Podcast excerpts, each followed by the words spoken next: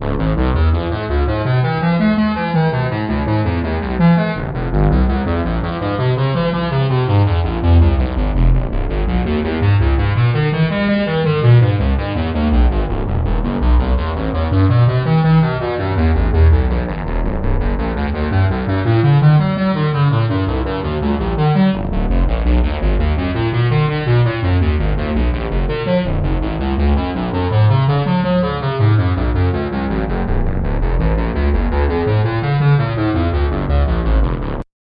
I'm Sadik, And I'm Christian. and this is episode 152 of Shades of Brown. And we return uh, in the new year after, uh, Is it really the new year? Is it really the new year? I let's, mean, let's be real. I guess, I guess in the calendar it is, but it, it's, you know, it's the same, same old shit happening. Uh, we returned, we, we took a longer break than was expected. Because Uh, my mostly MacBook broke. yeah, mostly the technical difficulties. well, I, yeah, it, uh, it didn't really break. So I guess to put in context, because if y'all follow me online, you probably see what I was posting about. So like the touch bar stopped working, and me and Sadik, you and everyone listening knows who cares. But it was like in my head, I was like, I should probably get this fixed before it becomes like a, a bigger problem. You know, I feel like when even like not even on like a Mac, right? Even like on your desktop PC, right? Like you feel like if like if you opened your case and you saw that like one of the lights went out on your on your RAM, you'd probably think to yourself, that's not a big deal. But is that indicative of something else going on, right? Like this is just, I should probably replace it, or you know, if they have a warranty thing, do it, even though it's like not actually stopping it from working. I just don't want to like be out of my service period, right, and then have dead RAM or have a dead computer. Mhm. Yeah, you gotta you gotta get that fixed.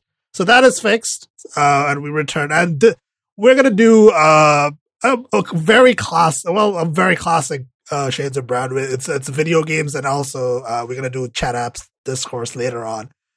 Uh, But don't worry though, CES don't is next week. CES, CES is next, week. and Samsung is doing their stuff next week as well. So it's gonna be hot uh, next week. So if you if you're looking for phone stuff and CES nonsense, If you love us talking about drip, next week's gonna be gooey.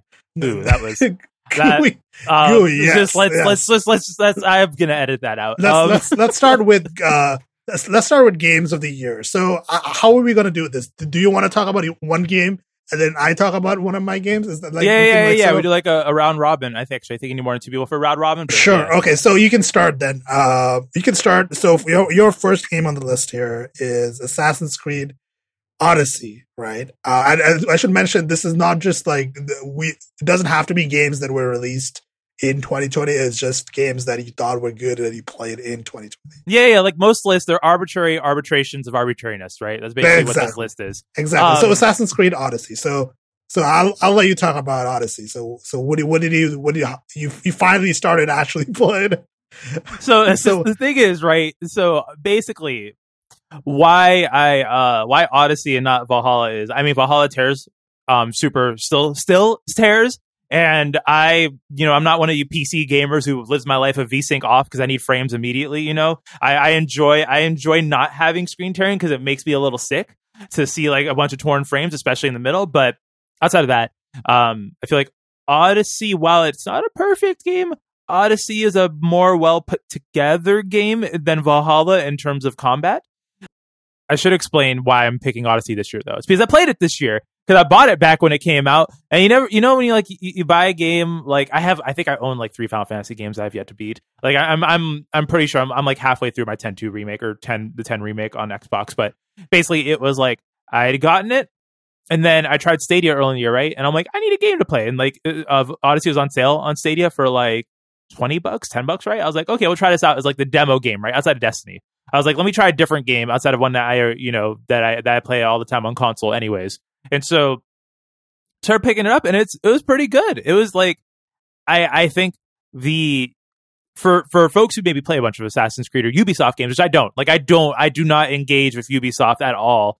So really the formula, like, I can see now that I played Valhalla, right, where where this formula comes in, and also I played Watch Dogs 2 earlier in the year, so I can see where the formula comes in. But for someone who doesn't engage with it, right, as more of like a casual perspective, it wasn't that bothersome, right? Because it's not like, oh, I've been doing this five years in a row for all these different releases, right? It was like, oh, hey, cool, I can climb some towers, do this thing, right? And it didn't, you know, it wasn't like repetitive.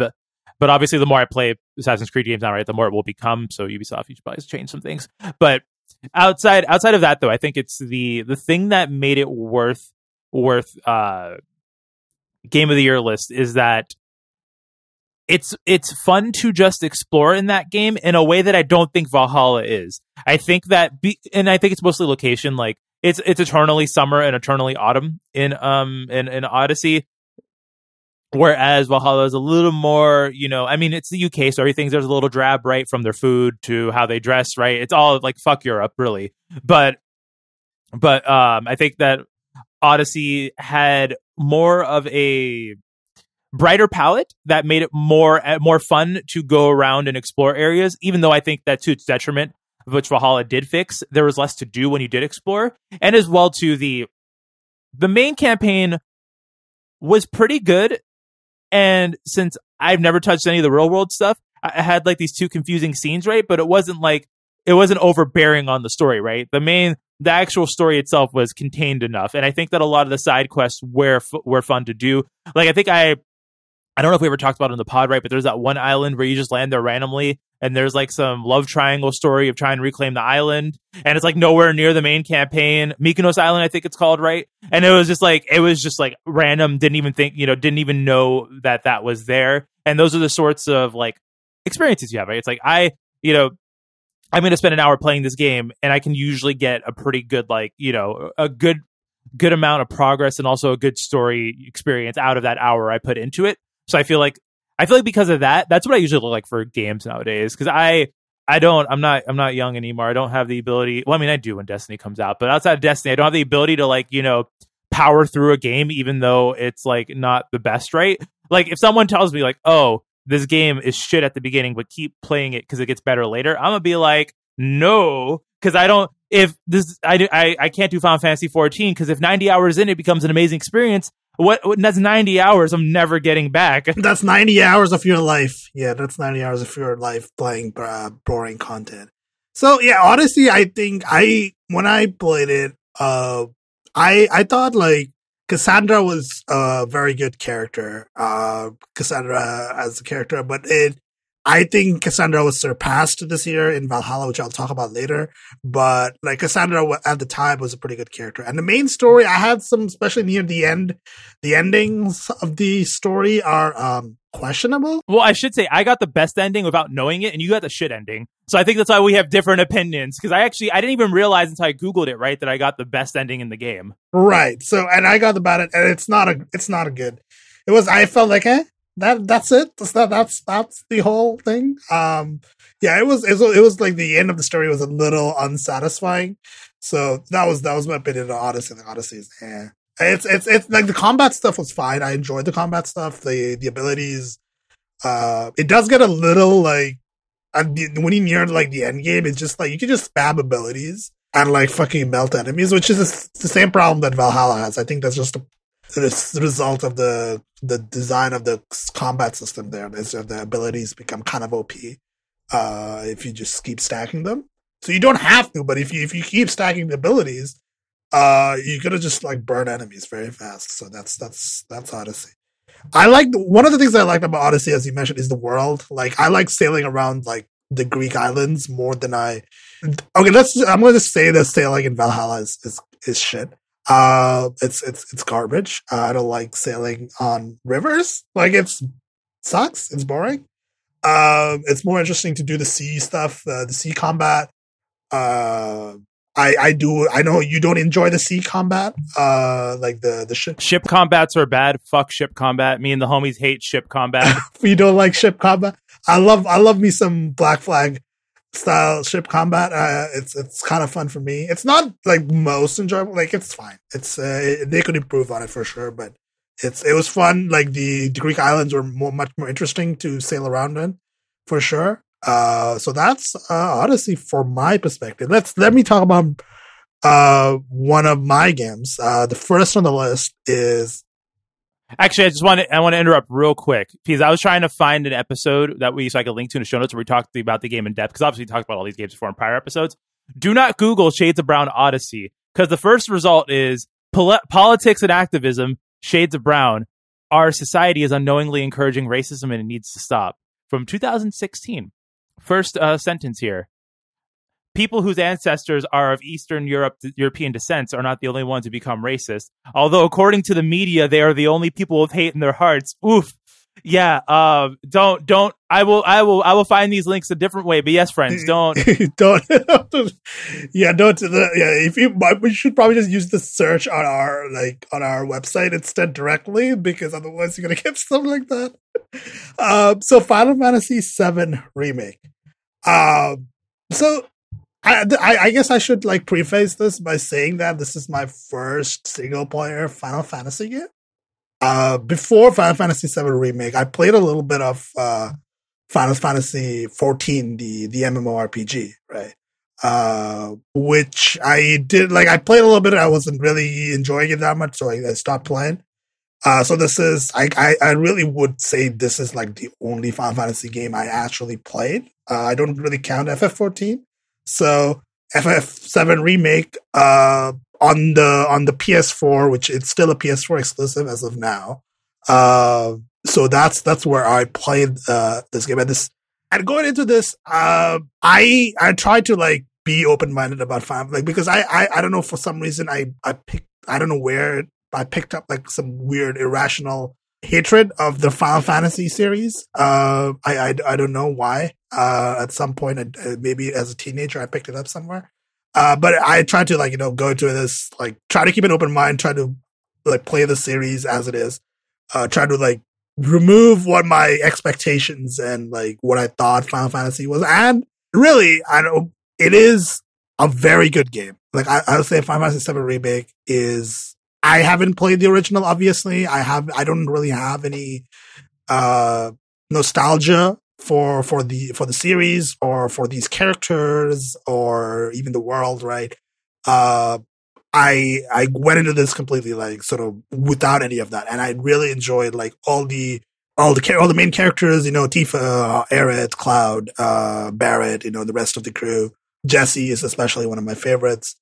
Um, I love the I love the environment design in this game. All the environment there, the environments are uh, small but extremely well like well like a lot of detail in in these little environments. A lot of little NPC interactions. Uh, environmental design is just very solid. The music is incredible. Uh, which I, I, guess should not be surprising coming from uh, a Final Fantasy game.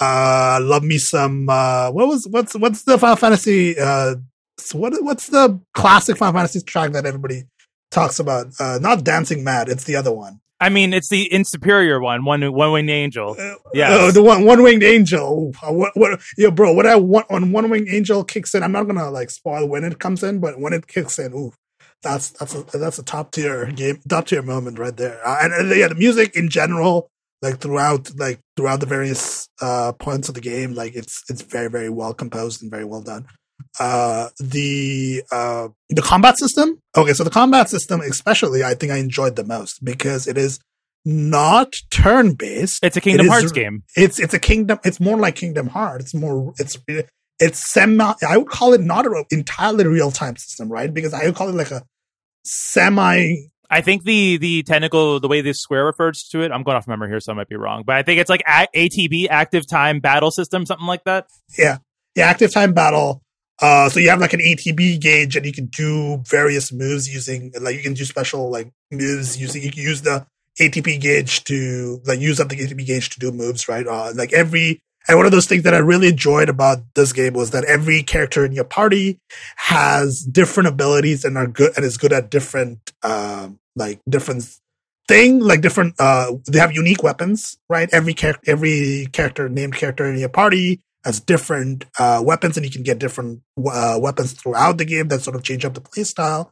Uh, like like every, like Barret can have different sorts of uh, big mini like miniguns on his hands. You know, it's kind of cool.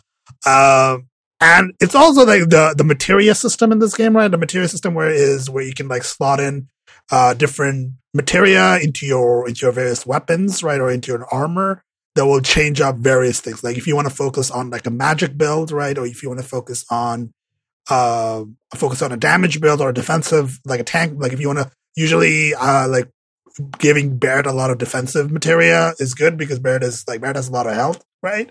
Uh, so you can like sort of make him like a tank, like in the in the in the in the stereotypical uh Holy Trinity uh, tank support duo, right? Like you can he's sort of like a tank. Uh, and it's just like I I just enjoy the combat a lot, and it's not like I I it's not too difficult. Like if you are not like I'm not very good at the combat, and I've like seen people who are much better at the combat system than I am. But even if you're like terrible at the combat, it's not too punishing. Uh, some of the boss fights are a little difficult if you're not very good at the combat, but it's like it's not too not too difficult. So I, I got through it. Uh, I did enjoy it. Like the the combat looks very very good. Uh, like all the animations are, especially like Tifa's, uh, like brawl animations are like extremely good. Uh, one of the few minor criticisms is it didn't really detract from the uh, overall experience. Is that uh, as as people who might have played this game know, there are some texture streaming loading issues, bugs uh, in this game where just some textures just don't load the the full resolution version. They just load, load, load like a very low res placeholder or whatever. Like it's it's a like it's a pretty. If you if you look carefully, some textures just don't like they don't load. Uh, like that that that is an issue on this game. And as far as I uh, as far as I know, this game didn't get any patches after its initial release, right? Uh, and I, and you told me this is normal for uh, Square Enix games. Um, uh, like I, like I, the, Oh yeah, yeah, yeah. Square Enix, like, um, Kingdom Hearts three still runs at like a. I mean, obviously this this issue too, right? They, these are both brute forced by just upgrading to a Series X or a PS5 because then you no longer have any bottlenecks. But like on the um on the console version of Kingdom Hearts three, right? That still runs at a very uh unstable 45 FPS in the high frame rate mode, right? Like that has not been fixed at all in in since then. So yeah, Square Enix is very much a uh, post launch support. Final Fantasy 15, I think, is the only one that's really ever gotten like significant post launch support.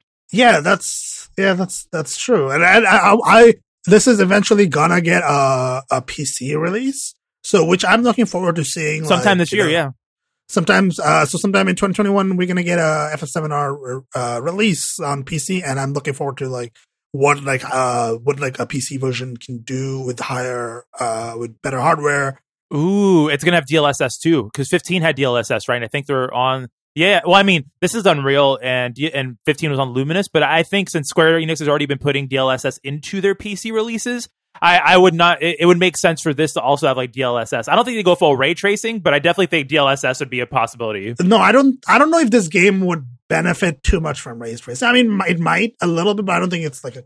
Well, everything's static, right? There's not like no real time system, real time of day, or anything like that in it. So I don't think it'd be too beneficial. But definitely DLSS can help. DLSS. I would love to see what like better hardware can do for this game, and uh, like they should like fix those uh, texture streaming bugs, texture loading bugs so so like random objects in the world don't look like absolute shit. Uh, so that's that's that's Final Fantasy VII remake. I I enjoyed it. Uh, this is obviously the first part. This is of the of the remakes. Like them, gonna what, how many games did they say they were gonna put this into? Too uh, many. Like I think too many. Too, uh, too many. too many. But yeah, uh, when the next one comes out, obviously I'm I'm gonna be picking. I'm looking forward to picking that up. I'm looking forward to seeing what more Kingdom Hearts is nonsense uh, is going to happen. Also, hopefully the uh, the exclusivity was only for this first release, right? And the next one will be yeah. Multi- I I really hope the next one is on PC because I am not like I have I still have my PS4, uh, uh, but I I don't really want to buy a PS5 uh, just to get uh, just to play this game. Please, Square Enix, do it so you can reduce the amount of carbon emissions that come from that household. That that 2080 Ti, bro. I know, I know that thing is that thing runs hot. Yeah, so just give me this on PC, please, Square Enix. I would love to play this. Uh, I would love to, I love to play the next part of this series and look forward to see what that what the hell happens with that story because that story is uh, ridiculous. Uh, so that like I, I don't have anything else to say about it. Like it's it's it's actually I'm surprised. I was I was very happy that it was a good game uh, and it was pretty early in this uh, year too. It was like when I was like March, uh, April. Yeah, yeah, yeah. It was a it was around. I mean, it was actually yeah, it was March. It was around the same time the next game yeah. came out. Okay, so so that is Final Fantasy VII remake. Uh, you have what do you have? You have Doom Eternal. Yes. So, so, so let's let's talk about uh let's talk about do the Doom Slayer. Uh, so so so Doom Eternal. Uh, so what do you think about Doom so? I, I think I think the reason I'm putting Doom Eternal on this list, maybe it's maybe less of like this was a great game, but rather this was the only game. If you get what I'm saying, right? Like, like, like, like, say for example, like Gears Tactics, right? Um, if say, if if XCOM, like you're gonna talk about later, I know, didn't come out, and Gears Tactics was the only tactical squad game we had this year, I imagine you'd probably put that on your list, right? Because it's a good game. It's not a bad game, but there's there's nothing better, right? XCOM's obviously better than Gears Tactics, but that doesn't make Gears Tactics a bad game, and that's the same way I'm going to present Doom Eternal. If there was a not Halo Infinite because that would have been hot trash, but if a better single player shooter game had came out, right? I would have probably not had put Doom Eternal on this list in lieu of that. But this is the only like single player shooter game we got. It's pretty good. You know, I mean, obviously the, the main complaint, of course, is always the Marauder, but you know, outside of that, I think it was good. Also, I did end up finishing the DLC. You know, I did go through the DLC that came out. Oh, yeah. Okay. Okay. Okay. Good. So how how how was the DLC? Uh, uh was that? It, I mean, it suffered from you just got to turn it down on easy when you get into places where there's two Marauders at once. You know, like if, but I, I think I think what what the game ultimately still excels at is how good it plays. Right, like the combat in it still feels great. Level design is great, and the atmosphere it makes is great. And even and even though it's flawed with with the fucking, it's always the Marauders, right? It's flawed with that it's still it's not a bad game, right? Like I still wouldn't feel bad telling someone, "Hey, you, you like a shooty game? Play some Doom," right? And I think, and this is going to be, I think this is going to be more more of a hot take. It's still better than Doom 2016. I think that Doom 2016 was a, is still a good game on its own, but this game is better paced than Doom 2016 was. so I like I I feel about like Doom Eternal versus Doom 2016, right? Like Doom tw- I Doom 2016 in some ways I prefer Doom 2016 because it's much simpler, but also like in some ways I felt like Doom Eternal like added too many mechanics at the same time. Like I sometimes like it feels like there's too much going on in any particular fight, but it never felt like never felt like like yeah uh like i don't i want to stop playing. The only thing that made me want to stop playing is the is the is the marauders right? Like the marauders were were the thing that was just that the reason it is not on my list is because the marauders uh fuck like fuck that up. Like the the if the marauders didn't exist uh in this game uh, it would it would be on this list. But uh I, I i sincerely hope that if they make another of these doom games um I hope they rethink uh, the Marauder design and hope they remove it or rework it because uh, I'm not I'm not a, I'm not a fan uh, of the Marauder.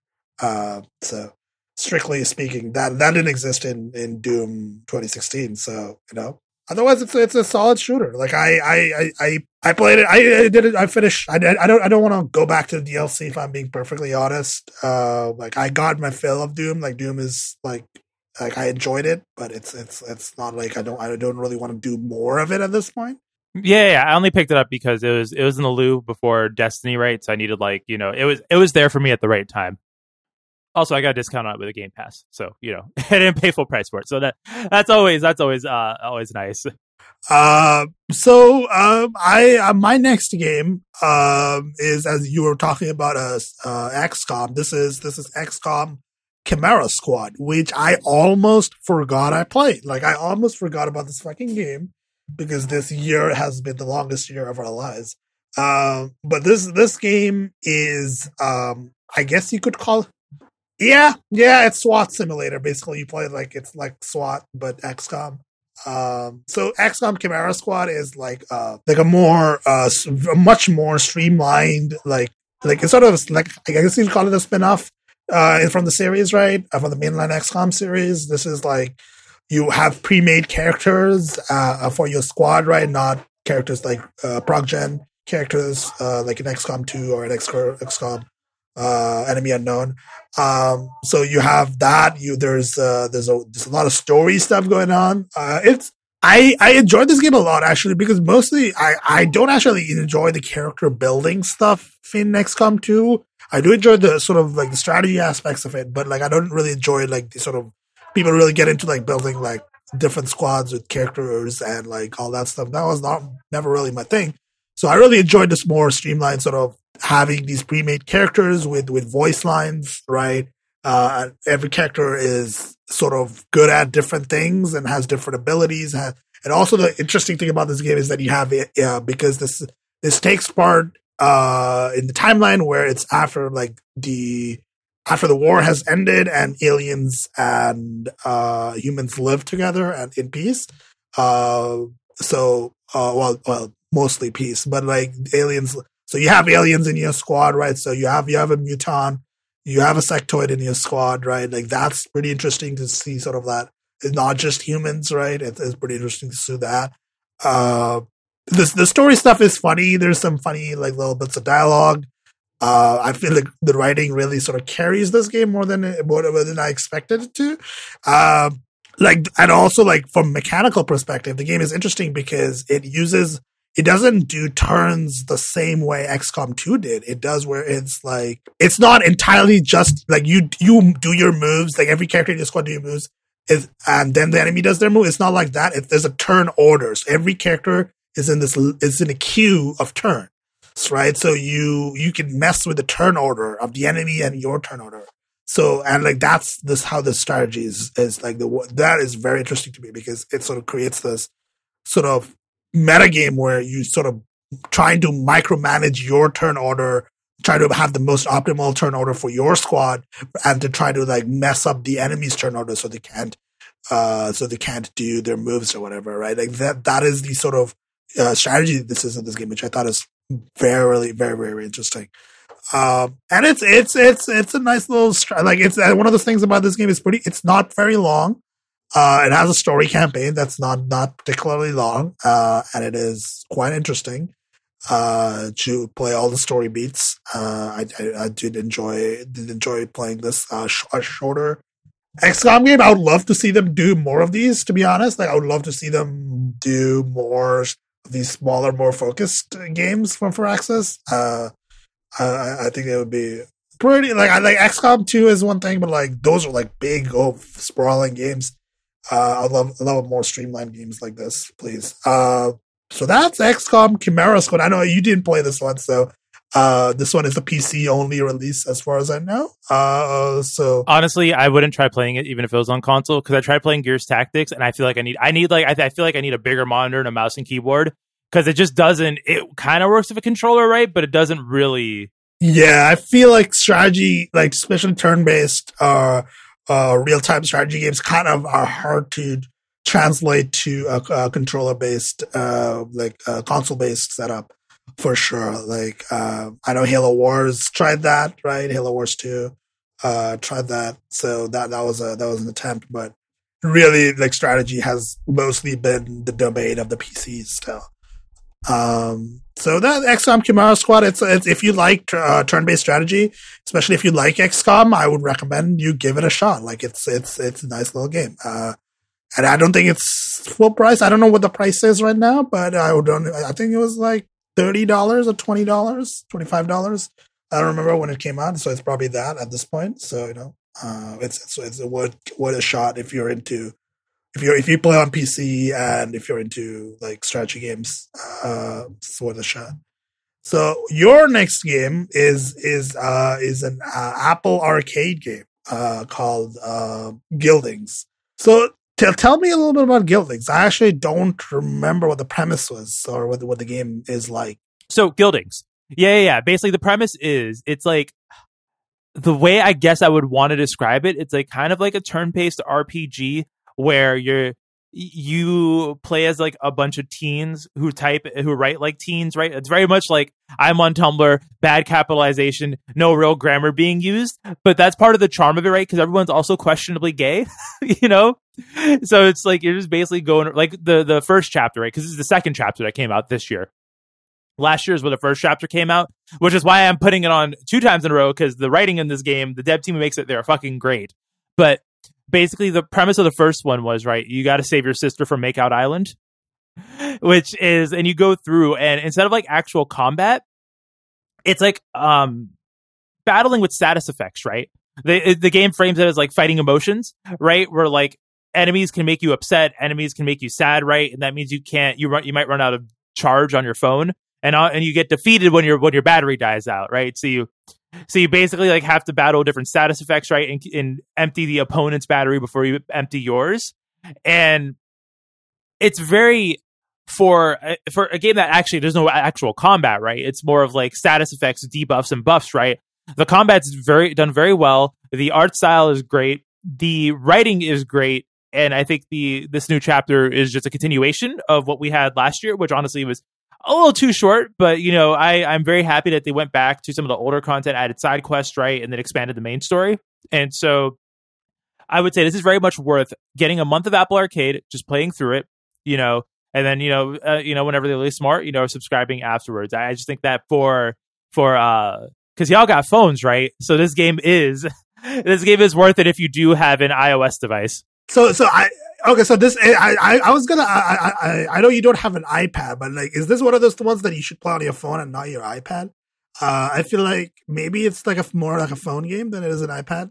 Uh, I've played it on the Mac and I've played it on the um, iPhone, and the game works well with a controller and touch because it's it's mostly like you're dragging on a screen to make the characters walk around or using the controller input right and then when you're doing the um the battle system right it's like obviously controlling the menu select the items with the controller or just tapping on them so like the ui does scale in a way that i think it's your choice right if you if you want to play it on a bigger screen of a controller i don't think you're going to have any less of a of a of a fun time right yeah, I, I, kind of want to play these games on an iPad just to have like a little bit more like more room to move around my fingers and stuff or, or a controller.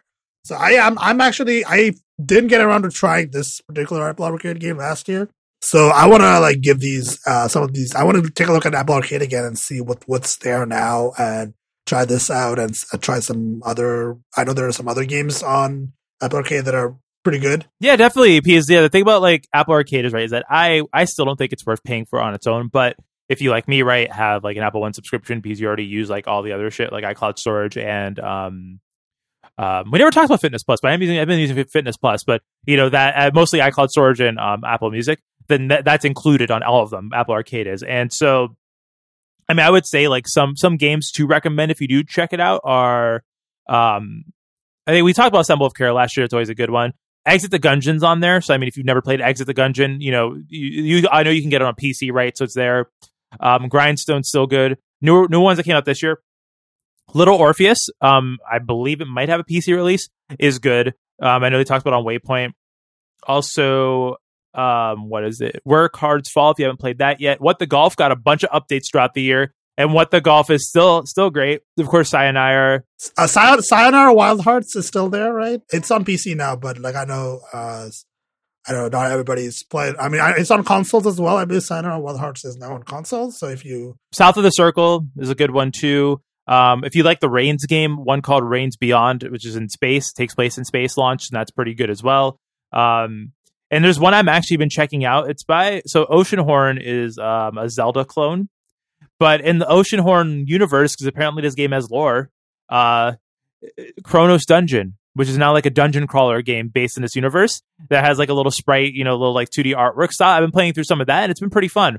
Um, I don't know, I haven't beaten it yet, so I can't say if it's like you know actually a great game, but I would try it out if you like, you know, dungeon crawler sort of sort of games. You know, it's over top um top head is it right or over the head or over you know like when you're viewing from a isometric is that the word for it? Iso- I, yeah, isometric. Yeah, isometric is the one. Yeah. Yeah, so it's like one of those isometric style games. So I've been having some fun with it. So definitely like like I, I just still don't think it's not like Game Pass. For Game Pass, I can be like if you sign up for Game Pass, right? You like you got bangers after bangers, you know. Like it's not it's not it hasn't reached that level yet, but I I think I think compared compared to free to play games outside of Genshin Impact, you know, like you're gonna have more fun with Apple Arcade than you would having five dollars on gacha. Don't at me. Yeah, absolutely. Trust me. Yeah, definitely. There's a lot of lot of good little games that I I, think are worth checking out for sure. Like, it, and it's also one of those things that if you don't want to if you don't want to play free to play games with uh, microtransactions on mobile, uh, Apple Arcade is that. Uh, so that's that's one thing to keep in mind, right? Like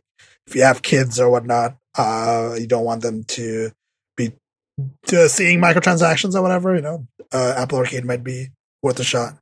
Uh, My next game uh, is another strategy game. Actually, I put two of these in a row. Uh, Crusader Kings Three. Uh, uh, Crusader Kings 3, holy shit, uh, is Speaking about Game Pass too, this one is on Game Pass. yeah, this one is on Game Pass, and I recommend. Okay, I'm going to talk about it a little bit, and then you can. I'll, I'll say like you can try it on Game Pass, but like the Game Pass is the reason I tried this game in the first place uh, because it was uh, available on Games Pass, and I had the trial uh, for Games Pass still around, so I, I, I signed up for the trial, and I tried the uh, Crusade, I tried Crusader Kings three, and it is it is a grand strategy, grand strategy game made by uh, Paradox. Uh, for those who are not aware, Paradox makes uh, grand strategy games like uh, the previous Crusader Kings game, Victoria, uh, Stel- Stellaris, uh, Hearts of Iron, stuff like that.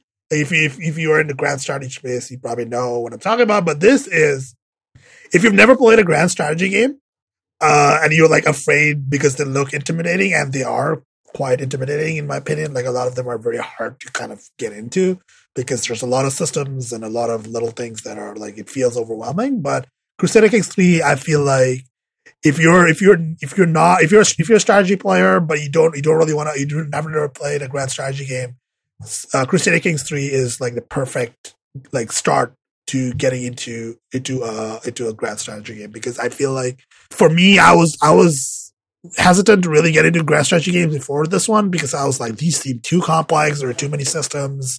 I don't know if I if I really want to get into this sort of game but this game has like a really nice sort of on ramp its tutorial is surprisingly quite good. It has a little tutorial campaign where it it basically puts you in uh, like in this campaign uh, in in Ireland, and you they'll teach you all about the basic mechanics of the game, and then it'll be like, all right, now you just just play the game, just do this exact campaign, just continue after the tutorial finishes, and you can sort of like play that and sort of understand how the game works, and like. And the game is like there's a lot of mechanics I still don't like 100% understand all the time, especially things like succession laws and all that stuff. Like I don't I wouldn't say I'm I'm I'm very good at this game or like even like like massively like I don't understand all the systems uh, 100%, but it is still quite fun to just fuck around and try and do different things in different playthroughs and see what happens.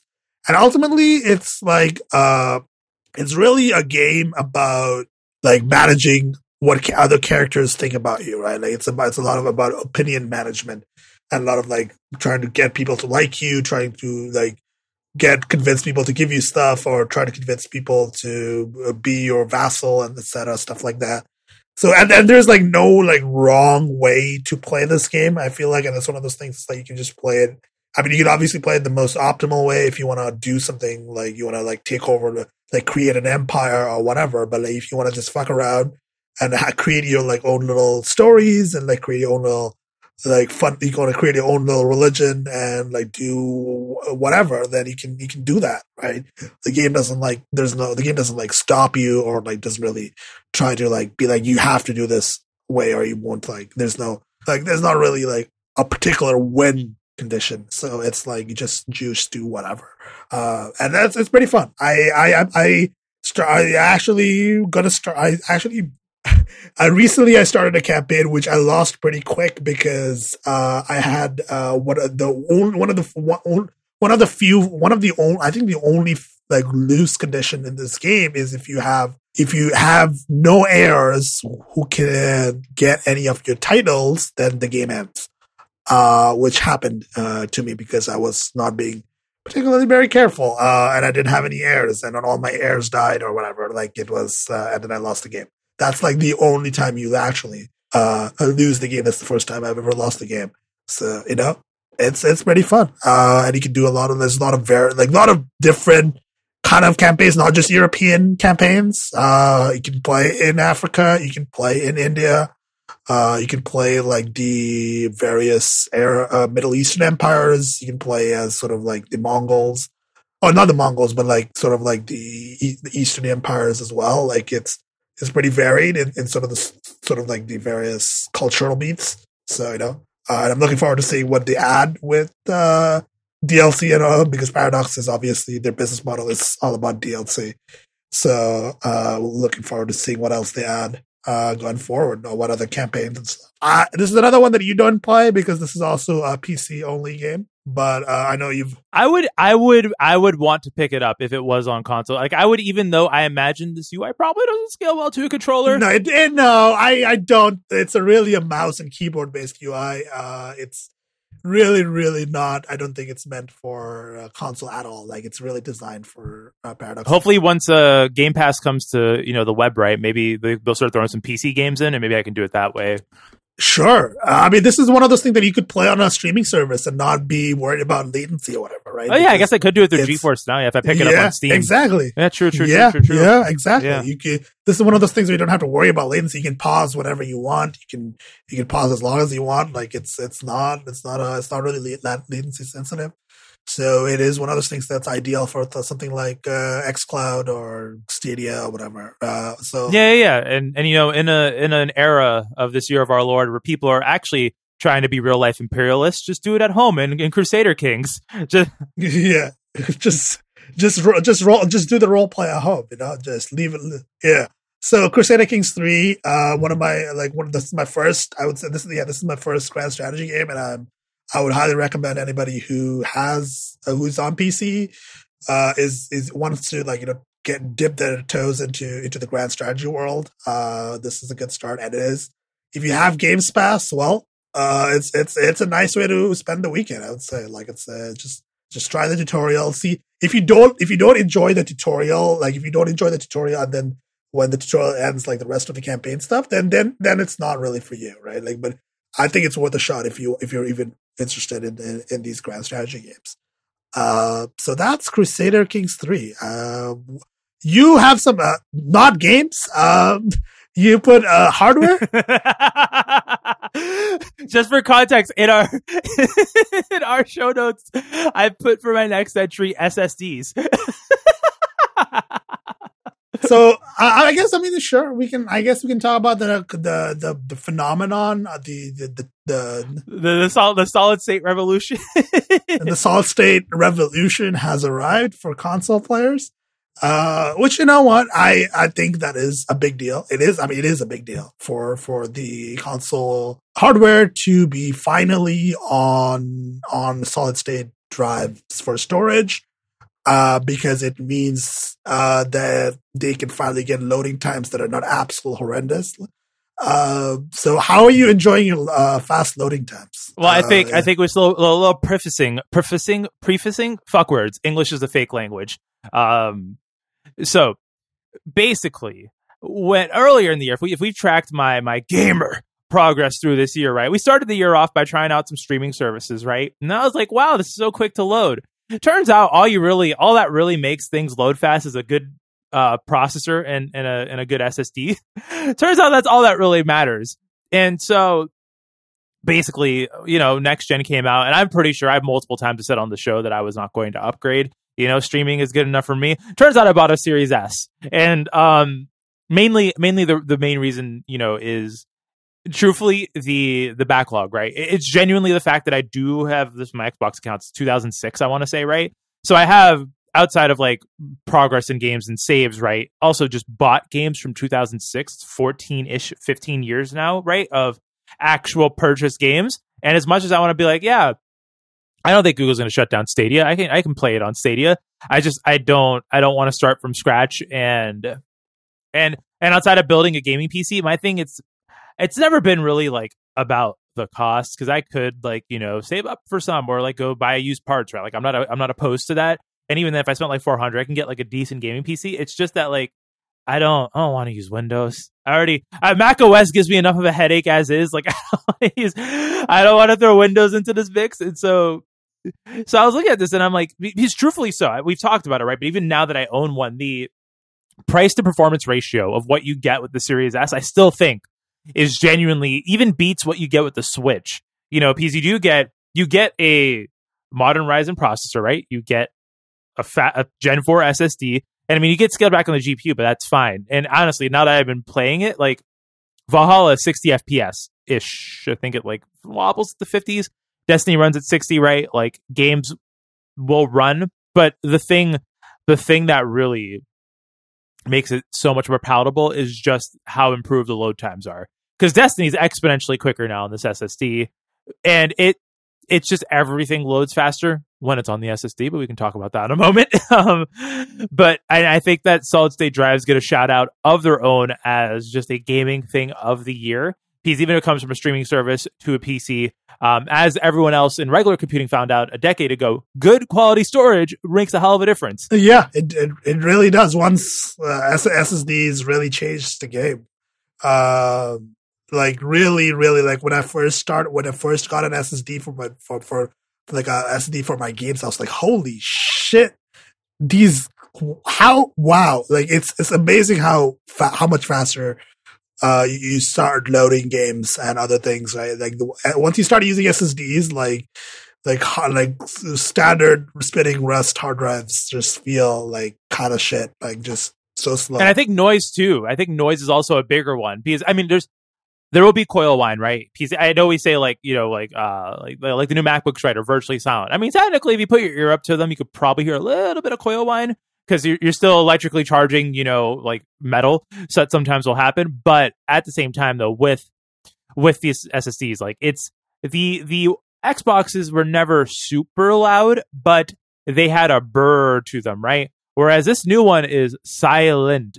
Like it is it is amazingly well, I guess it's not amazing because how it's built, right? Like they literally have the exhaust that touches the top case on top of the heatsink.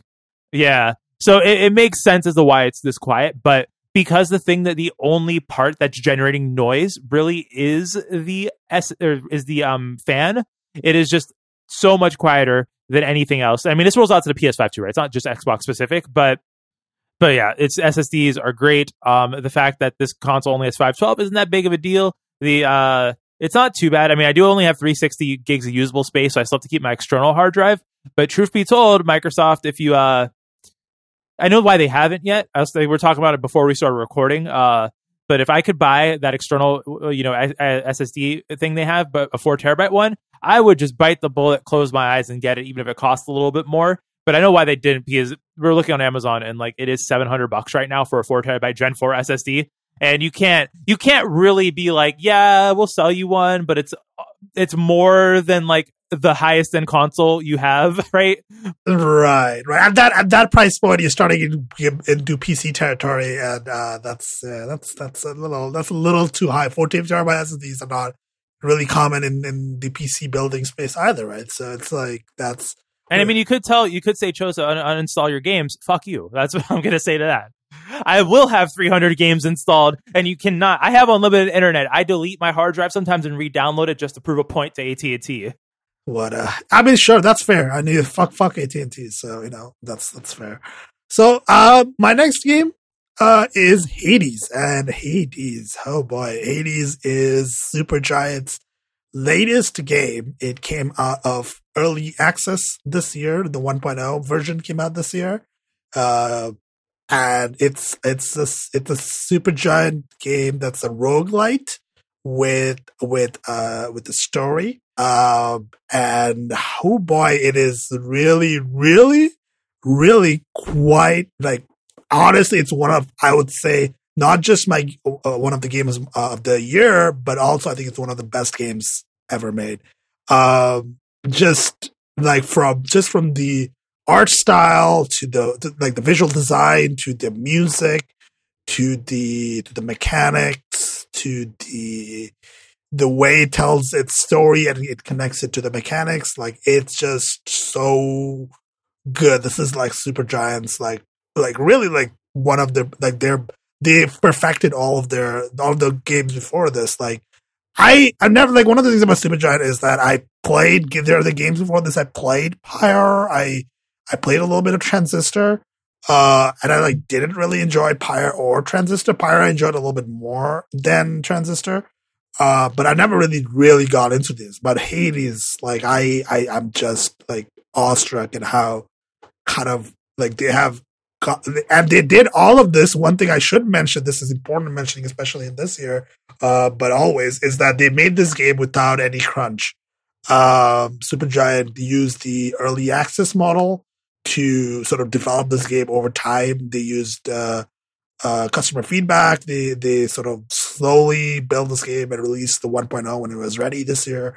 Like it, like honestly, like this is like an incredible achievement uh, for sure. Like it's it's truly an amazing roguelite. Like if you are if you're someone who enjoys roguelites, I'm not saying it's a guarantee that you'll enjoy Hades. It really depends if you really want to like if you if you do want to get into a story in a roguelite. Like I think that's one of those things I feel like is I mean, Hades has gotten widespread critical acclaim this year. Obviously if you listen to like Waypoint and other other video game podcasts, I'm sure you've heard of Hades and how good it is.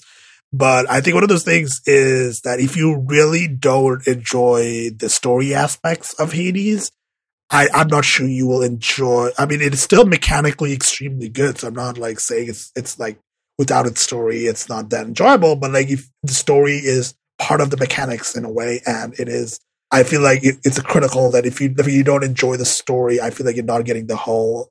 Know, I feel like you're not going to actually enjoy Hades for what it is.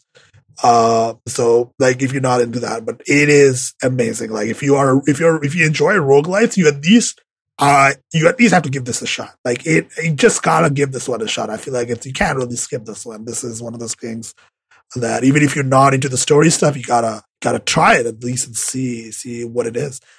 Um, and I know you didn't play this mostly because it's not on, uh, it's not on Xbox. No, no. Okay. So I, so, so no, no, no, no, no. I bought it, remember, on Steam because it has a Mac port.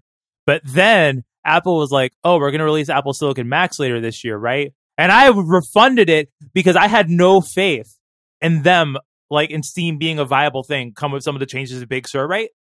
So like it, I could I could buy it again actually and play through it. I'm kind of waiting for it to come to console though, so I can like use my controller right and get a better experience. Uh, yeah, yeah, no, no. I would absolutely recommend you wait for this to come to come to Xbox. Uh, this is one of those. Yeah, definitely wait. But yes, it's, it's like since it wasn't in the App Store, I was like thinking to myself, I'm like, listen, I as uh, you know, I, I don't I don't have faith in Valve keeping Steam on Mac OS alive or Apple keeping it a feasible thing, right? Like I don't know who's gonna be the first one to stop it from working, but I just I would not buy a game even now, even though it still works, right? I would not recommend you ever buy any games on Steam on Mac, right? I just don't I don't have faith in in you know, Valve doesn't care much about it. It still looks like it's from Snow Leopard, right?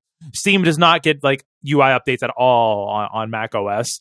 So like, and I and and I don't know. Modern Apple probably is going to eventually get to a point where they won't allow like that kind of stuff to run, right? So you know, I don't know who's going to be the first one to do it, but I just I wouldn't buy anything from Steam on a Mac. Right, that's fair. Uh, I would recommend waiting for the console versions. Uh, it's weird because uh, the the Switch version came out before any other console version. Yeah, I, that's weird too. Like I don't know why they haven't ported it yet because it's it's it's going to sell. I just, I just, I just yeah, I know it will sell. I just think they prioritize Switch because Switch seems to be uh like uh like it's just like the indies are having a higher level of success on Switch at the moment, right? Like I, it it just feels like if you're an indie developer, like you want to prioritize your resources uh and like you want to release on Switch first because it is like it has a wide, quite a widespread user base, uh, and like it is like you know, like it's going to sell a lot of copies for sure. Well, I mean, you got to imagine Microsoft has probably came to them trying to get this on Game Pass, right? It would be, I, it would be asinine for Mike, for some whoever like does you know content acquisition right for Game Pass to not reach out to them to try and get it on Game Pass. Absolutely, I think when this finally when this comes out to the other consoles, comes out to PS4, PS5, uh, and on on the Xbox consoles, like I would imagine Microsoft is like, you know, here here's your here's your fat stack of money yeah, just put this on Games Pass because yeah, if this was on Game Pass, I would love to like yeah, it's it's I would hope it's because they wouldn't even have to like do any press for it, right? They would just be like, Hades on Game Pass. Everyone's like, oh shit, yeah, I'll go check it out if I haven't checked it out yet.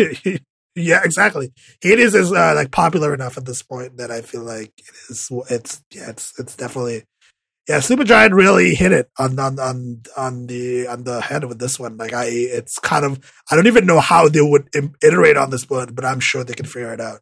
Like it has been an incredible experience to play. I actually got the credits uh rolling through for this game uh yesterday. Uh so so that is I mean that's the main story quest done, but uh, there's still a bunch of like side quests and stuff to do and like things to unlock for sure in that game. So I'm gonna slowly keep playing that game. But like I I finished the main story, uh and I'm happy with with with what happened and stuff. It's a it's, it's a fun game. Uh, that's that is Hades. So you want to talk about some multiplayer games, right? Like, so we want to go through these real quick. I feel like. Yeah, I think we should just lump like multiplayer games together, maybe not like individual ones, because I think mostly what what the reason why we're putting this here is that um obviously for for for COVID reasons, right? Twenty um twenty was not a year, and I mean honestly this year too, unless you're unless you're rioting apparently. Um, white on white crimes out of out of I'm going to stop making jokes now. But outside of obviously outside of COVID, right? It was sort of multiplayer games became I think not more of a of a thing obviously because I play Destiny all the time, right? So obviously was, that's multiplayer, but rather it became more of a vehicle for for communication, right? Because obviously you can show people on Discord servers, but it's like, hey, while we're chilling, you know, let's hop into Warzone, let's hop into Minecraft. Like something I've been doing a lot more. Family members, right? Is playing a lot of Minecraft, and so what I, you know, the reason I'm putting them here is not that the games are good because Minecraft and Warzone are good games, but rather I think a gaming experience of the year was the amount of time I spent having fun with people in those games, right? And I think that's warrant bringing up. Yeah, exactly. I agree. Yeah. Mm-hmm. I spent, uh, like, we played a lot of Warzone, right? We played a lot of Battle Royales in general this year, right? Like, more. I think we, we, we tried a lot of different Battle Royales. Spellbreak, honorable mention, but not really the best. No, the Spellbreak, yeah, Spellbreak gets an honorable mention for sure. It's an interesting concept for a Battle Royale for sure. And I wish the developers the best. They seem like they know what they're doing, uh, and they have a decent game on their hands for sure. I, like it seems popular for uh, at least. It has a decent user base um, and interesting mechanics. So you know, it's it's. Uh, we played a lot of uh, Apex Legends. Shout out to the Brown Girl Squad. Got Rampart and Loba, you know, the best best best characters. Yeah, best. Yeah, you got the representation we need uh, in video games. Finally, um, yeah, uh, Rampart and, and Loba are, are good. Um, what like we played uh we played Warzone, we played Call of Duty, right? Uh just Call of Duty Cold the Black Ops Cold War. God, that name is so bad. Uh so yeah, we we played a lot like I uh what else? I think that's I I sort of stopped playing Overwatch. Uh well I didn't stop, but I sort of really uh like sort of was scaled back the amount of Overwatch I played in 2020 just because I was just like kind of burnt out uh, on playing the game. So so that was that was that.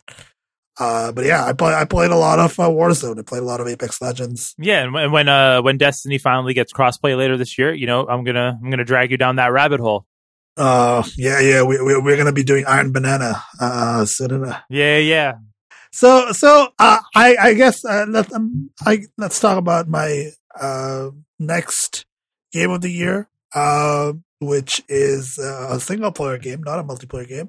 It is uh, Ghost of Tsushima, uh, which uh, I think is I think really gets really just it's just an extremely solid like open world game. It's not doing anything particularly uh, new uh, necessarily, but everything that it's uh, it's done, Sucker Punch did uh, extremely well. Like the mechanics feel really, really good. Uh, like the, especially the combat system is extremely nice, like extremely fun to play. Like the parry system, especially just nailed it. Absolutely.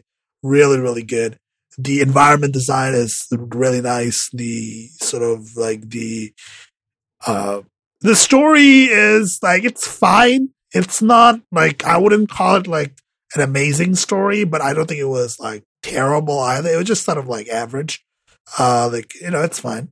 Uh, but I did, I just enjoyed just sort of riding around the world, just sort of being a samurai and, you know, having those cool cinematics and, and uh, like lots of opportunities for photo mode stuff to do. The game is very, very pretty.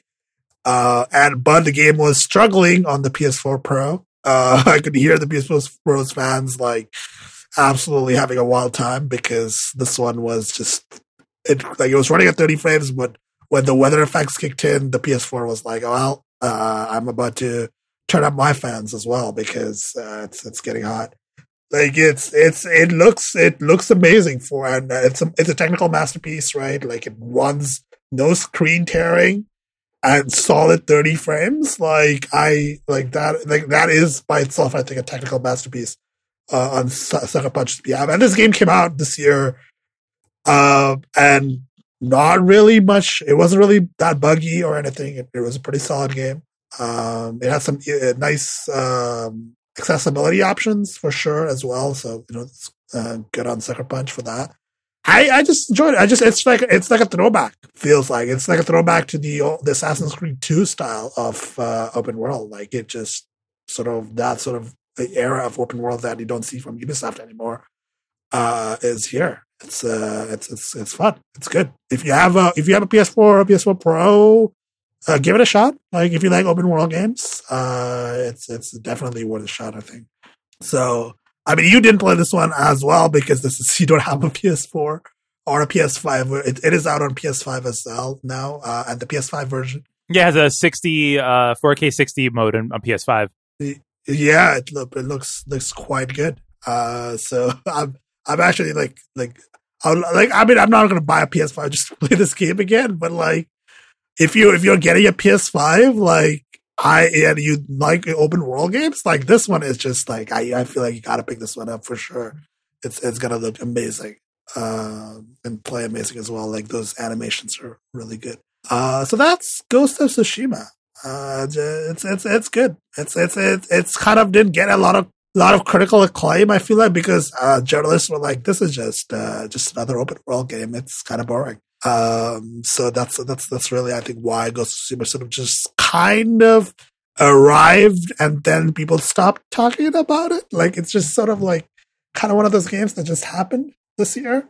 Um, so that's that's uh, that's Ghost of Tsushima, just solid entry, like final entry into the PS4 exclusives category, right? Like either that this is the this was the final. No, this wasn't the final PS4 exclusive, right? The Miles Morales game also came out. Well, final PS4 exclusive as an only on PS4 before the next gen, right? Yeah, only on PS4. Yeah, yeah, yeah. Okay, so that's Ghost of Tsushima. Uh, you want to talk about Destiny? you want to talk about the? I mean, we just bring it up, like, uh, you know, Destiny, best shooter out here. Um, all y'all, all y'all on the subreddit whack crying about PvP first and foremost. Why are you playing PvP in this game? Like, it, it, it was, it's never been good to begin with. Uh, jokes aside, though, jokes aside, I think I think Beyond Light was a good soft reset for the series. I actually think it's a very great entry point. Like this, even if don't hop on the subreddit in general, don't go on Reddit, but if you go if you go onto the subreddit and you see people crying, those are like it's like it's like the the Apple bloggers crying about like a DNS responder, right? And uh, Mac OS. No one actually gives a fuck, right? It only affects them because like it breaks their network attack storages, right? Like, sure, if you if you're knees deep into this shit, okay, fair enough. There are complaints. I have my complaints as well, but like for a new player that doesn't have any any of the legacy in their head about this game, it is absolutely a great starting point. And for people who have not played in a while, this is a great new starting point too to just be I'm I, I want to get back to it at some point. Uh I mean, I would say wait until crossplay comes out because this is still a game that shines when you play with your friends, right? Um, so once crossplay comes out, you know, we can get the squad, we can start doing some dungeons, you know, we can be living our best lives. But but I think that for what it contains, what it has, it is a good game. Um, I do think though that like like like we've been talking about, like I talked about, this game's not made for crunch. Final Fantasy 14 absolutely is. Activision Blizzard absolutely does crunch certain plays. So all these complaints about the lack of content, it's sort of like, is is this, you know, we still don't know. And I don't know, even in like, I don't think there'd be enough Jason Schreier reports in the world to truthfully say, right, if this is what we should expect out of a company of no crunch rate that treats their employees humanely, or if there actually is improvements in the process that that have been blocking this game from shining as much as it can, right? Like I, I that is such a hard hard decision to, or to sort of come to. Yeah, it is. It's it's it's, I, it's like yeah, think that's a hard story to even tell, right? Like how do you even tell, begin? What what's the angle on that story? Like it's like just yeah, like I we would not like I like Destiny 2 flaws are like it's I don't know like some of it feels just like boneheaded game design stuff rather than like any sort of systemic problems at the company uh right yeah because if you look at like if you look at like forsaken right where forsaken was the two years ago that expansion that objectively had the most content because it was like how activision does with um call of duty there's like six uh, you know helper studios that all get tasked on to building content. Ultimately what happened? You got a bunch you got consistently got new stuff and none of it mattered right? I don't think that more manpower fixes a game's issue It's more about what you do with the content you have versus making a fuck ton of it. I think WoW runs into this problem too, where a lot of the time, like what happens with WoW is that they make new things and then, and then like, you know, it just sits there because it's no longer relevant and it's hard to revitalize. Um, and I think Final Fantasy 14 just consistently has content drops, and I think some of the core systems in it lend itself to being replayed a lot. But you sort of it's it I it's it's like I, but then again like you know Final Fantasy 14 and WoW are also made of so much crunch that I, I can't I don't want to rather have the conversation of is Destiny better you know at managing content than these games are? Because that that is assuming that that is you know it, normalizing the crunch that happens in those in those other games rather than you know saying that that's a problem. So if, i don't know. And honestly too if you're new to this game none of these complaints matter because you you know you this is like old grumpy players who've been playing the series for seven years. This is when you start to reach the point of thinking, you know, going down this path of conversation. If you're new to the game, there's plenty enough for you to do. The gameplay systems are still fresh and fun. It's just that for existing players who want their ultra hardcore modes, the game doesn't have that. Bungie will always err on the sides of making more accessible content than making more hardcore content, which ultimately helps in the long run, I think, because making a game an elite, you know, you know, you know what happens when you prioritize elite gamers? Sorry, elite gamers. You get the fucking Marauder and Doom Eternal, right? That, that's what you get. Yeah. Mm-hmm, mm-hmm, mm-hmm. Yeah, I, like I, I mean, obviously, like you want to appeal, like Destiny, like they, they want to, like you know, be sustainable as a long term business, right? Like that's also a thing, right? It's like you don't, you don't want to alienate the casual player base because the casual player base is what you need to, you know, sustain the game as as like as much as the sort of the hardcore minority in the subreddit or whatever complains about not having about Bungie catering to to the quote unquote casuals. Uh, like without the casuals, they wouldn't have a game to really enjoy, right? Like it's just that's not how ga- games have ever worked, right? You can't just designed for the minority of players who it it would be like if Overwatch like only like only just only cater to the like the top 500 players in uh, like the players in the top 500 bracket like if, if it was an overwatch league players right? If it if it only catered to the players who play at the highest skill level right? Like that's not how you make a popular game right? Like that's not that's not it right? Like that's that's not it's not the way you design like you, you have a scale like you have a curve right like you have the casual stuff, you have the stuff that's a little, diff, little hardcore, and then the stuff that's like really, really hard, right? Like that's for like the minority of players who really want to get into it. So like you don't you don't design for that minority of players, right? And Destiny two, I feel like Destiny has like Bungie has always sort of balanced that pretty well, for, even with Destiny one and in Destiny two. Like it, it sort of felt like even if you not want to get into like the really end game stuff, like like the raids and stuff, like you could still enjoy the game quite a bit. Like I, I never, I've never done a raid. Like, and I still would say I uh enjoyed Destiny too. Right? Like I enjoyed playing what I played off of. I enjoyed the story content. I did enjoy some of the strikes. I enjoyed like the dun- the one dungeon we did that was kind of fun. I think not to interrupt too. I think it also is important to speak about raids for a moment because uh, Bungie has like very much changed their raid philosophy. PSO Last Wish, which was in Forsaken, which people consider to be the best expansion, had a raid that took 24 hours to complete for the first clear. It the last raid three hours, I think, right? And that's made the uh, hardcore player base upset, right? People are upset that it's more accessible to do this six person activity, right? Where it's like I listen, it's just me, all right? It, it's just me. This is this is just my perspective, but maybe maybe a 24 hour death run for a bunch of streamers online or people in general to get it done for the first time maybe might not be a good thing but what do i know? What what do i know? No. Yeah, yeah that doesn't i that's just like i feel like that's one of those things where as a game developer just like just ignore that sort of feedback right? Like you can't can't really like that sort of feedback has no like sensible basis in reality right? Like that's like even even I think people who play Destiny on the regular would agree that they don't want to like just be raids just be so much fucking long so so much longer because it's like that's time, bro. People don't have time. Uh, it's nobody. There are people here. People have other stuff to do other than play Destiny. It turns out. Uh, so you know, it's it's it's uh, they can't really be out here making ginormous long raids that take forever to finish. Like you know, like that's that's not that's not it. Uh, so Destiny Two Beyond Light. Um, I will at some point when it, when the crossplay stuff comes out, I will buy the expansion and the and and the whatever the season is at that point, uh, and and, and play it. So we'll we'll we'll probably come back to Destiny two on this podcast as as we are cursed. Is if there's I would say on the bingo card, it's as a video game series, Assassin's Creed and Destiny. I've did the searches come up more than anything else.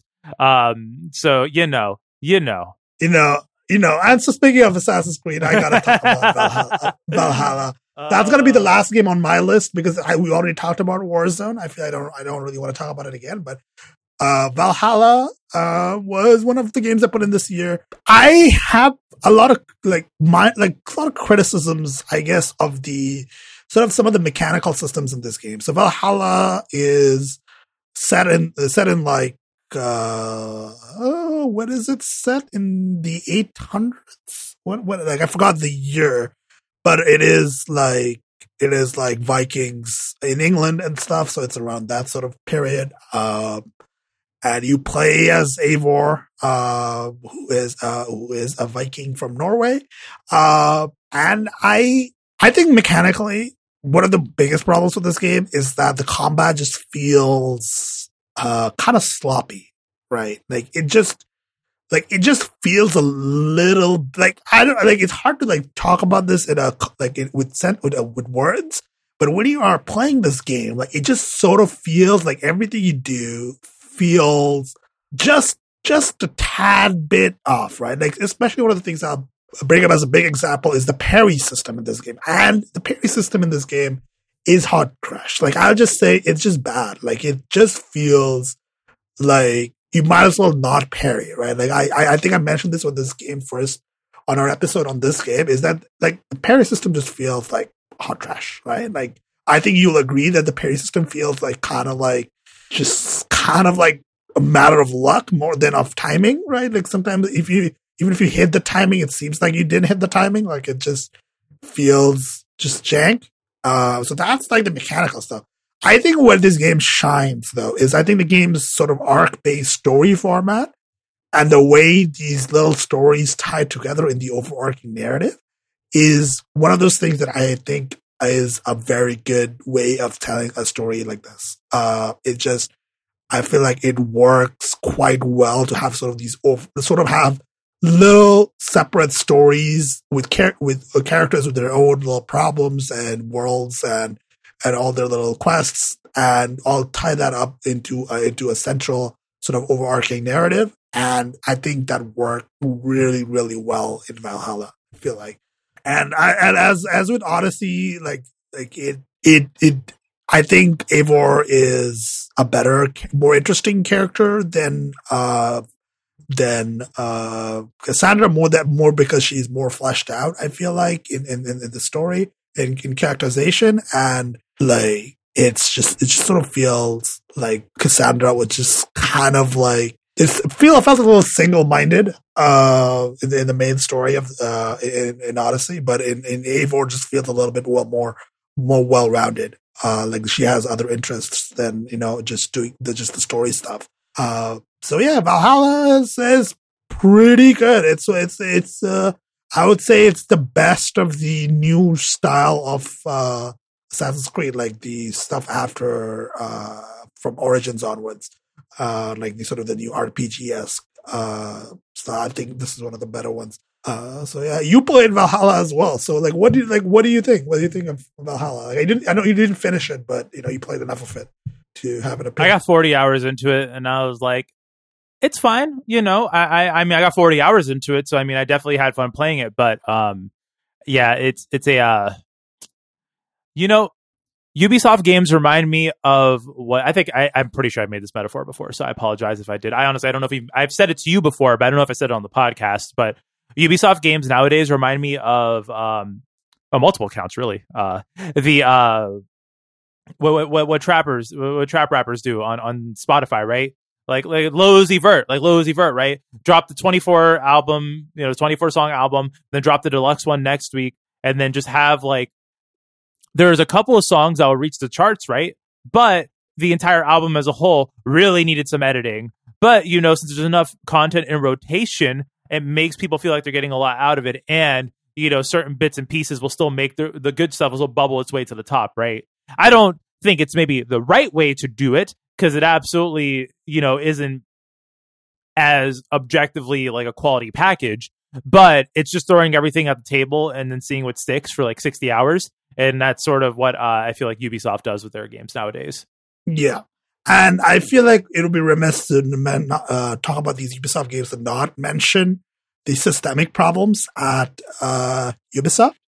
Uh, it, it, as you may have heard, if you follow the games, if you follow games news, uh, this year, uh, like 2020, like if you follow all the stuff, all the, all the various thing, all the, all the, uh, like abuse allegations and abuse, uh, news that, that's come out of, you know, uh, Ubisoft, which is, as far as I can tell, is a very rotten company, uh, inside. Uh, so there, there is that. Uh, should we should at least mention that? I feel like it's important to mention that. I that those are my games of the year. Like I uh, like I, I, had Warzone on this list, but Warzone we already talked about. So I, I think that's that's gonna be the games. Do, do, we do we still have time for the chat app discourse? We we always have time for chat app discourse. All right. We always have time for chat up discourse. Okay, so we have two sto- two stories, right? We have uh, uh, somehow two somehow this week just has had two big chat up related stories. It's kind of incredible to me. Uh, the first one was um, there was a, a, a, a like a, a, independent security researcher Ahmed Hassan uh, released uh, a blog post about a, a Telegram feature that uh, is is the one where you can find people who use Telegram near you and have the feature turned on, right? Uh, is, that's what the feature is, right? Like it's the it's the where you can find people near me feature, right? Uh, and he said that if this this feature can be abused to like find out exactly like where you are using sort of like a sort of like a I guess you could call it like a like a triangulation method, right? Like sort of you try to like you sort of you have a some rough location and then you start as like sort of triangulating and you you can exploit the way the the the feature works to find out where somebody exactly is, right? Which uh like and Telegram and the biggest problem with this is that Telegram said that this is like this is this is fine. Like this is not a security vulnerability. Like this is the this is just the location feature. It, That's it's working as intended, right? That that was uh, it, it it is it was like they didn't consider it a security vulnerability. Uh, so that is that is the news for tel- like on Telegram, and um and the thing is uh like like I think he, Ahmed mentioned that he also like la- like in in uh, uh, like a few years ago he he found a similar issue in Line right Line is another uh, huge uh, messaging yeah, app. more popular, uh, popular in Japan, in, yeah. In Asia, in Japan. Uh, and he, he, he reported there and Line, uh, actually took it seriously and fixed the, the issue by adding like a, a random number to the user's destination, right? Like to the user's location rather, like, and they paid, uh, a bounty for it. So, so I, I, I just think that even if you think this is like a feature where, yeah, obviously your location is, you are broadcasting your location to, to this app, right? You are broadcasting your, like not, yeah, I mean, precise location is, is correct. It is like you're broadcasting your precise location to your, to your, to this, to Telegram. And Telegram then shares it with, with, with, with your contacts, presumably. But like they really should make it so that it is not as precise and uh, a little bit more coarse, right? Like I, I really think that they should have taken this a, a little bit seriously. Like even if they think that this is just like you know this is not this feature is not turned on by default, right? So if you have if you use Telegram and have not explicitly turned this feature on, it is not turned on. So you know there there is that, but I, they really should just you know like fix like kind of like do what Line did and and add like a bit of like uh noise to the location data essentially to make it not as not as precise. It like I I, I don't know. Like I think the I think the thing with this that that mostly put it over the edge for me, um, as we'll talk about in a moment, probably talk about uh, what we've done with with the Telegram, but um, I think that it's their attitude towards it, right? Because you, you, sort of Telegram, by the way, is also the company that um, I, I, believe their crypto still is an open source, right, or something like that. Like I don't, I think like the Telegram protocol is like its own custom thing that's been problematic for years, right? Like I don't think anyone's been able to like publish an exact exploit, right? But it's like the they're not using the Signal protocol, they're not using a common standard. They have their own sort of obfuscated standard, right? So for me, it's that the attitude they're displaying here rather than because they, they try and present themselves as a privacy conscious, security first, you know, chat app. A security first, privacy conscious chat app would take location in the same vein as, say, messages being snooped on, right? That sort of end to end encrypted data, you would assume, but they don't. So that that plus Telegram's past behavior just makes me suspicious if they actually care, or if it's more of just like marketing, right? Than than actually, you know, any sort of any sort of technical prowess that they have in, in how they build their software to, to truly be, you know, as they say, privacy and security conscious. Right. Uh, and, and, I think this was sort of like it, I don't think it got reported on too much, but Telegram is is uh, about to start monetizing uh, its user base uh, soon using like uh, ads, uh, ad based monetization. I believe. I think it was mentioned like the the owner of uh, Telegram mentioned it in some in some uh, announcement. Uh, and I would imagine if you are monetizing your users via ads, one of the things that ad ad vendors love is location data, right? Right? Right? So like location data is huge, hugely valuable. Remember when iOS added that thing where it would tell you when, uh, when and where and how many times an app was used, uh, like requesting your location data?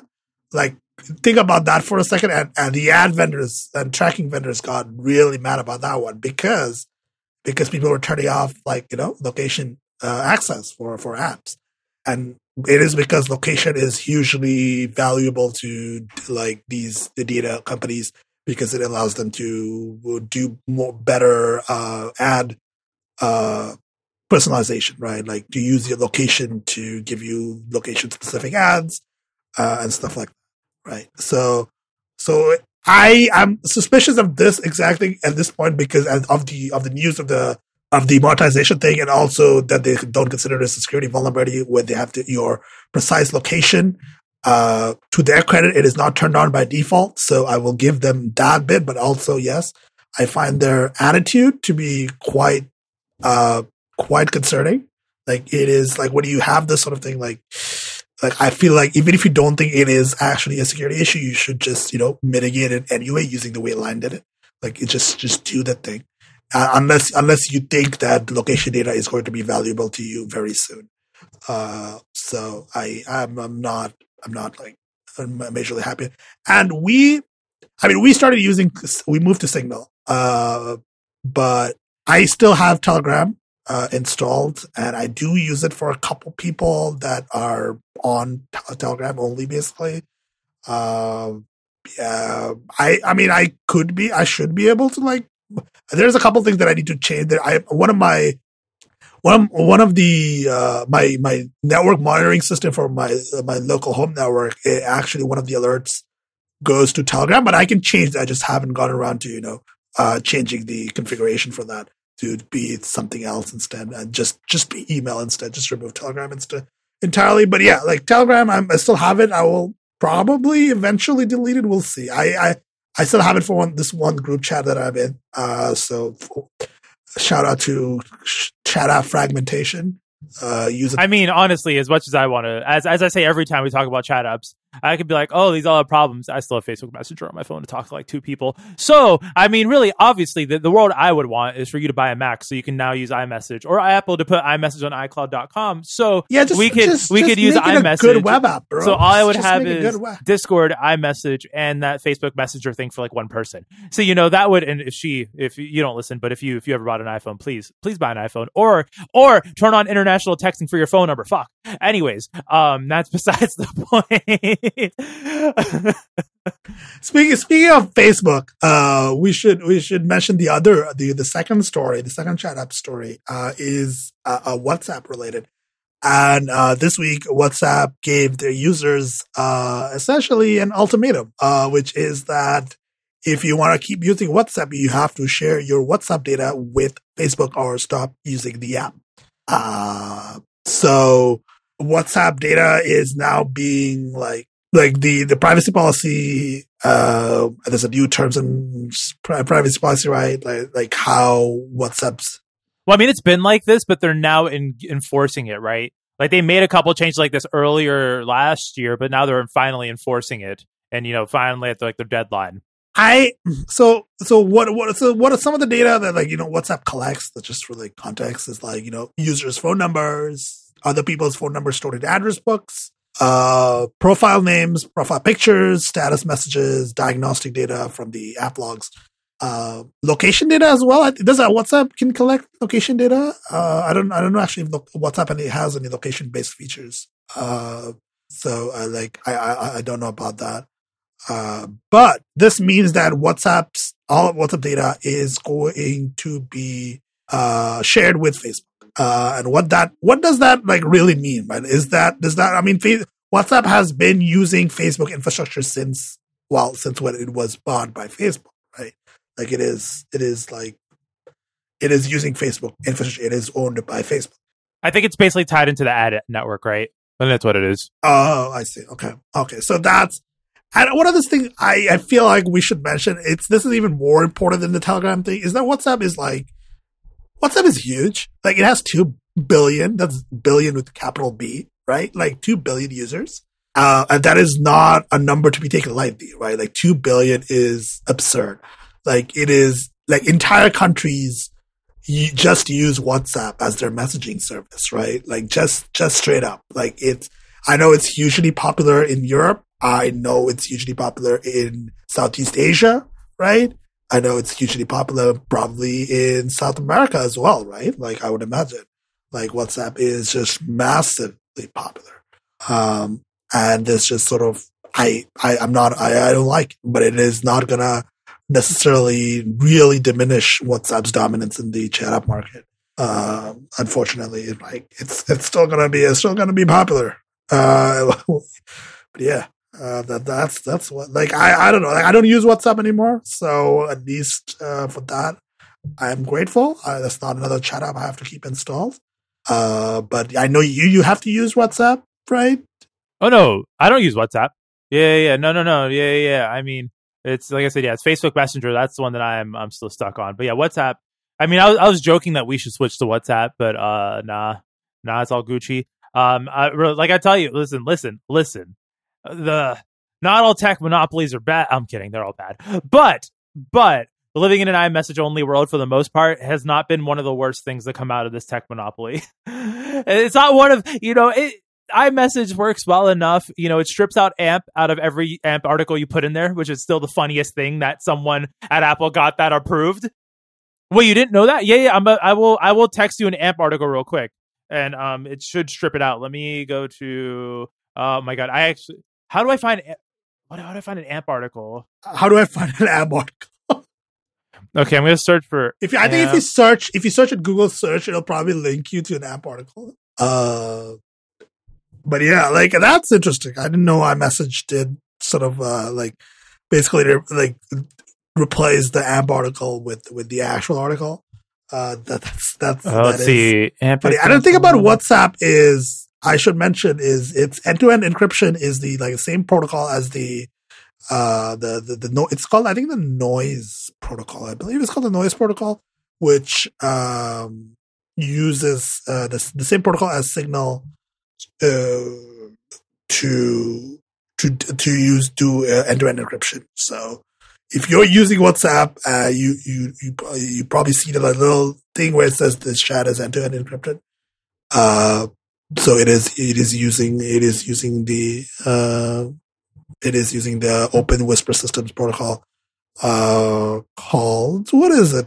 I forget what it's called. The Signal protocol. I just call it the Signal protocol because it is where the Signal was the originators of that specific protocol. I, I can't find an AMP article, which I mean, I, I'm not complaining about it really. It's, I'm not complaining about this, but yeah, I'm sorry, I can't find one. But I'm, I'm, I'm, I, I know I'm not making this up. Am I? Am I making it up? Let me see. iMessage AMP article. Let's let's look this up, and I will find this. I will find this. I have faith. I have faith. Let me see. this, is, this, this is like the weirdest shape that Brad Twist is. is suddenly we're looking for AMP articles. Like truly. Yeah, I I I, I could have sworn AMP articles. iMessage. Come on, Google, don't fail me. Don't don't fail me. What do we get? Yes. Safari and iOS 11 strips Google AMP links down to original URL. There you go. That's what I was looking for. So Safari does not not iMessage. Yeah, yeah, yeah. So if you if you text someone, so if I hit share rate and I send you an AMP article from Safari, it will turn it back into a regular one. Oh man, that is like a subtle fuck you to Google. I love it. Uh, I do love that. That is that is good. I, I mean, fuck AMP to be honest, just just, just in general. Uh, but yeah. So that I think we should wrap up. Uh, we should wrap up this this. Uh, yeah, it's lunchtime. It's it's lunchtime. it's lunchtime. Uh, it is. It's we have been going for one and a half hours. I hope y'all enjoyed our video games and chat apps. A little bit of chat app discourse as a treat. Uh, I, as always, uh, show notes will be on two shades of brown.com. You can send us an email uh, if you don't like using chat apps, and who does? Uh, you can send uh, an email to contact at two shades of brown.com if you want to uh, provide some feedback or whatever. If you want to, if you want to talk about your favorite chat app, don't don't tell me about XMPP. I will I will publicly uh, shame you on the timeline. Do not do that. Yeah, you are forewarned. If you if you send me an email with with mentioning how good XMPP is, I will shame you. Uh, so don't do that. Uh, and you can find me on on Mastodon at Packercat at 10forward.social and my website, uh, somethingsafe.com. Uh, and just uh, where do people find you on on the inner interwebs? So, um, Funimation's web player, right? So basically, basically, I've been I've been watching you know anime again, right? And there's VRV, Crunchyroll, right? And the Funimation, of course, has their own site. And so the the fun thing about Funimation's web players, I think I might have mentioned it once or twice. I definitely have posted about it online. Is that their ad CDN never loads for me?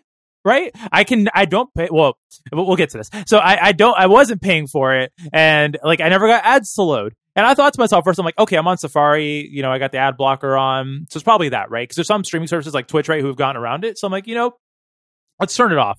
Because I was just curious, right? I'm like, I haven't paid for this, and I've watched so much fucking anime on here. Let me turn off. I don't have a, you know, I don't use um Pi-hole anymore at my home. You know, I, it's just you know ad blocker in the browser. So I turned it off. Ads still weren't playing. Pulled it up on my phone, did the native app, no ads. On the Xbox, no ads. The Apple TV app requires that you have a paid account to use it, which I mean is one way to circumvent this problem, I guess, on their side. And so I'm like, I'm thinking, I'm like, maybe what's going on here? I'm like, well, uh, right, ITP, intelligent um, tracking prevention on Safari. Maybe that's what's causing it, right? So like, I turn it off on all my devices, load it, no ads. So I'm like, let's go to Google Chrome. let's go to Google Chrome, sign in with a Google account, and turn on ad tracking. No ads. this is it's just broken. It's just broken. I got it to display ads once, and I was streaming it to the Chromecast. I pl- I hooked up. I pulled out my Chromecast out of my drawer, plugged it into the TV, got got to show ads that way, and so eventually, just because I kind of felt bad, I just started paying for it. You know, it's five bucks a month. I was feeling bad. I'm like, I've watched so much. well, anime. that's a strategy. That's a strategy where it's like you just feel bad because their ads ad code is so broken that it can't display ads. Like that's incredible. Like I, I had the most amount of tracking I think you could have turned on just temporarily, right? I probably, you know, now I'm in 40 databases, but like I was like, you know what? I just want to give them a fair chance. because I just I've watched so much anime on there with no ads, and every time I finish a show, they're like, "Hey, if you want to see this, you know, if ad free next time, why don't you try out premium?" I'm like, "I'm already on premium. I'm on the freemium, bro. I, am giving freemium a whole new name. What you talking about? This is what you mean sign up for premium."